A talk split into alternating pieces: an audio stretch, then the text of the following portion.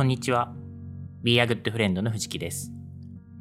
Be a Good Friend は幸せな食卓で未来を明るくするをテーマに活動する自然派ワインのインポーターです。このポッドキャストではワインは大好きだけれどそんなに詳しくないという方のために今よりもっと自然派ワインとお友達になれるようなヒントをお届けしたいと思っています。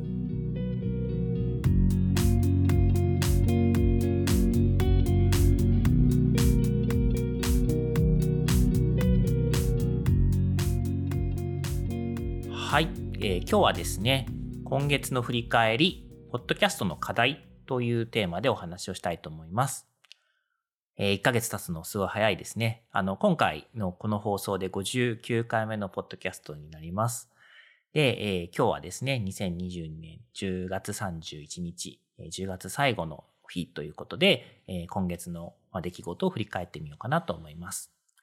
はい。で、そうですね。あの、ポッドキャスト始めて、まあ、59回目、約2ヶ月目なんですけれども、あの、まあ、中でもですね、ちょっといろいろ自分の中でこう考えなきゃいけない、まあ、もっとブラッシュアップしてはしなきゃいけないなっていうテーマが、あの、いくつか見つかってきて、今日はそんなお話をしたいんですけども、まあ、その前にですね、えっ、と、まあ、順調にここまで続けてこれたものもですね、聞いてくださる方、リスナーさんのおかげでで、しかもある程度のですね、人数の方が固定されて聞いてくださってるような感じなので、まあ、あの、それがすごくモチベーションになって、あの、続けられているので、まず最初にお礼を申し上げたいなと思います。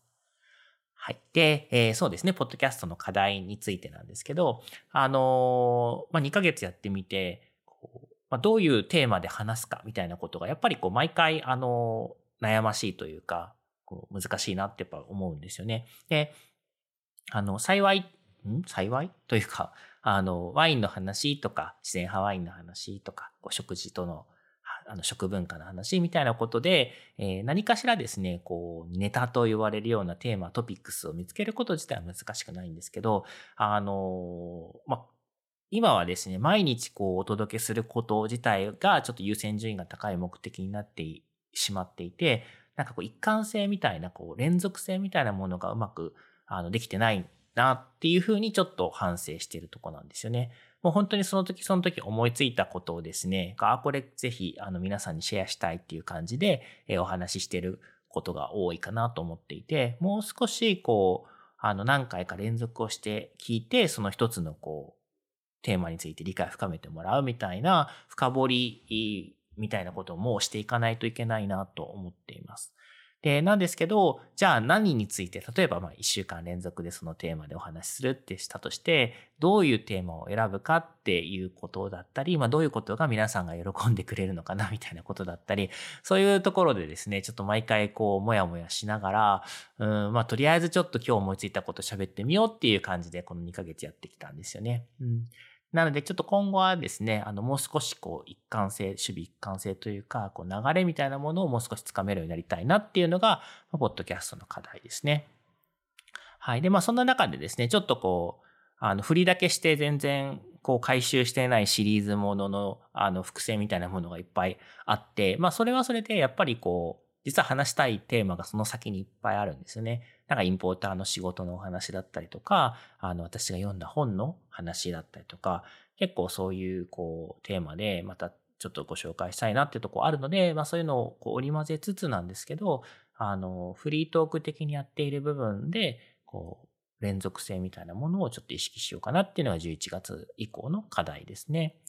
で、私がこのワインの話とか食の話っていうのをお届け、お届けするときに、いつもどういう人をこうイメージして話しているか、まあ、内容を詰めているかっていうことなんですけど、あの、もちろんこうたくさんこういろんな方が聞いてくださっているその一人一人のことをこう思い浮かべながらなんですけど、やっぱりですね、その具体的な、あの、まあ、イメージっていうものがある方が、こう話が絞りやすいっていうことで、あの、私としては、過去のですね、自分自身に向けてちょっと話してるっていうところは多少あります。で過去の自分っていうのは、えーすごくワインが、あの、すごく好きで、で、興味があったんだけれど、えーワインの仕事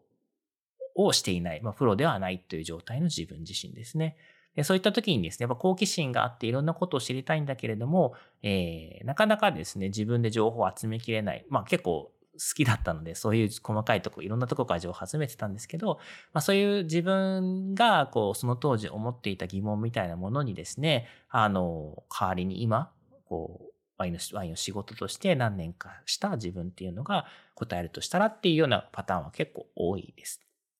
で、なんですけど、やっぱりその自分がですね、わからなかったこと、こと？わからなかった頃？の気持ちに戻るのって結構やっぱ難しいなと思っていて、あの人間の記憶とか思い出ってもういいように改ざんされてしまうので、私がその時どういうことで悩んでたかとか、どういうことで、えー、まあ、わからないなって思っていたかっていうことをちょっと思い出すのも、今振り返ってっていうのは結構難しいなと思っているんですよね。うん。まあ、なのでちょっとですね、あの、引き続きそういうイメージは持ちつつも、あの、いろんな方とお話をこれからして、え、出会った人とですね、で、その人が持っている疑問とか、えー、まあ、なんか知りたかったことみたいなことをできるだけこう引き出してですね、お話ししていきたいなとは思っていますと。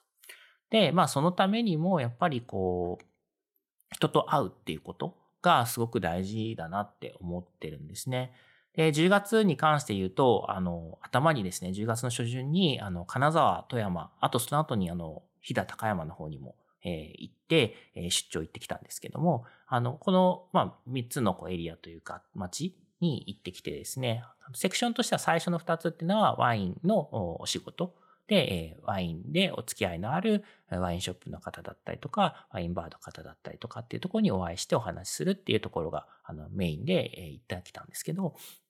あの、そこでですね、やっぱりその一緒に話して、久しぶりに実はお話しする機会だったので、やっぱりこう、発見というか、人と会うことによって得られるもの。で、また新しい出会い。あの、今まで出会わなかった人との出会いもありますし、懐かしい方との再会みたいなのもあるので、そういったところでですね、やっぱり自分の中のインプットが増えて、えー、皆さんにまたこう還元する、アウトプットすることもできるなっていうのがすごく印象的でした。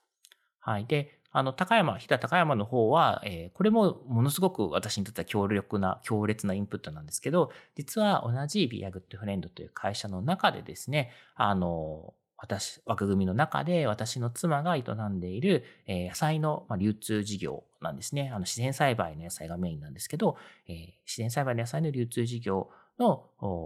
まあ、セクションがあって、その取引先である、まあ、取引先、この場合は仕入れ先ですよね。で、ある農家さんに、えー、まあ、行ってきたということですね。で、そこはですね、その農家さんとこうお話をする畑に行くっていうことも、すごく重要な、こう、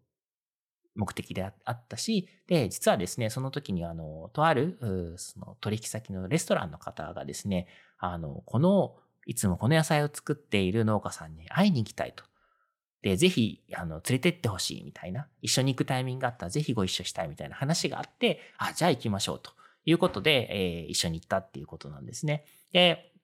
本当にいつもこう食卓に並んでて美味しいなっていうものの背景まあ、よくストーリーを知ろう、背景を知ろうとか、あの、顔が見えるとかって言うんですけど、この言葉って本当にすごく使うときは慎重になり、ならなきゃいけないなと思っていて、なかなかですね、私たち伝えるって立場の人間が、本当にその背景とか景色、風景みたいなものが伝えられてるかっていうと、まあ全然足りないと思うんですね。やっぱりもう行った時のリアリティとか、行って初めて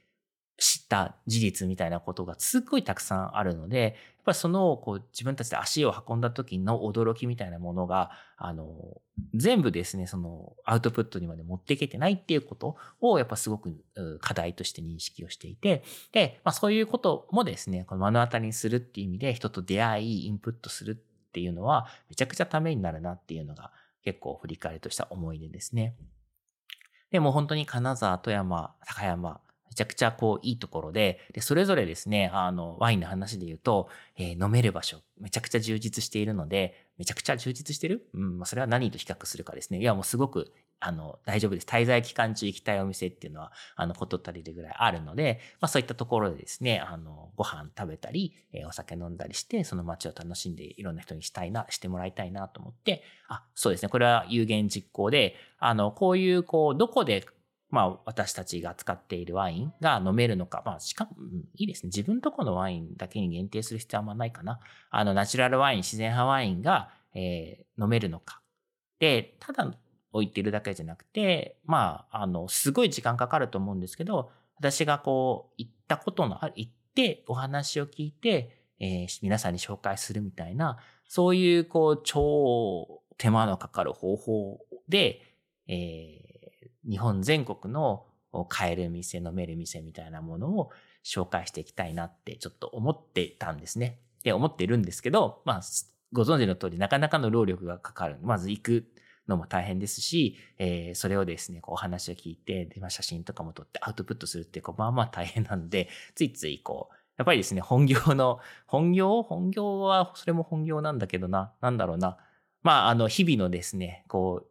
マストな仕事に追われて、なかなかこうやりたいウォントな仕事っていうのが後回しになってしまっている状態があるので、ちょっと自分を奮い立たせるためにもですね、今このポッドキャストでお話をして、うん、そうですね、こうどういうところで買っていただけるのか、飲んでいただけるのか、それは私が、えー、私たちの、まあ、友達のワインだけに限らず、その友達の友達のワイン、つまり自然派ワインがどこで飲めるのかっていうことをちゃんとご紹介していきたいなと、ちょっと思いました。はい。まあ、それがこう、そうですね。10月あったことの振り返りですかね。で、あの、明日から11月ってことなので、まあ、気持ちも新たにですね、まだ、あの、しばらくポッドキャストは、えー、基本毎日配信を目指してですね、頑張ります。なんか特別な、えー、うっかり寝坊みたいな事故がない限りですね、あの、毎日配信で年内は続けていこうかな。年内か、まあ、100回目ぐらい、あと40回分、41回分ぐらいですかね、は、えー、続けていこうかなと思っているので、えー、引き続き楽しみにしていただければなと思うのと、まあ、その中でですね、えー、11月はですね、イベントでお声掛けいただいている件がちらほらあって、で、実際こう、さっきも言ったように人に会う、伝えるっていう、こう、リアルで伝えるっていう場をいただけるっていうのがすごい楽しみなんですね。で、あの、予定されているのが、まあ、いくつかあって、中にはですね、直接皆さんに来ていただける、私とお話ししていただける機会っていうのもあるんですね。で、ただちょっとまだ詳細、あの、情報が解禁されてない、もう、実はすぐ開催されるやつなんですけど、情報が解禁されてないというか、整理されてないところがあるので、それはですね、あの、整理され次第、このポッドキャストでもお伝えしようかなと思うんですが、まあ、一つはですね、あの、横浜の方で、えー、ワインをサーブする、えー、イベントがあるっていうことですね。と、あともう一つは、えー、おそらく、うん、月末近くにですね、ちょっとこうマルシェっぽいのに出店するみたいな、なんかそういう予定が今のところ決まってます。はい。ということで、人にまた会って、えー、伝えてっていうことを頑張って取り組もうと思う11月に向けての目標でした。はい。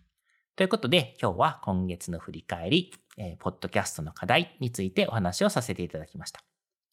このポッドキャストを聞いた感想やコメント、ご質問などは、番組名、自然ハワインと友達とハッシュタグをつけて、Twitter、Facebook、Instagram などお寄せいただけるととても嬉しいです。いただいたご質問などはこの配信の中でお答えしていきたいと思います。今日も最後までありがとうございました。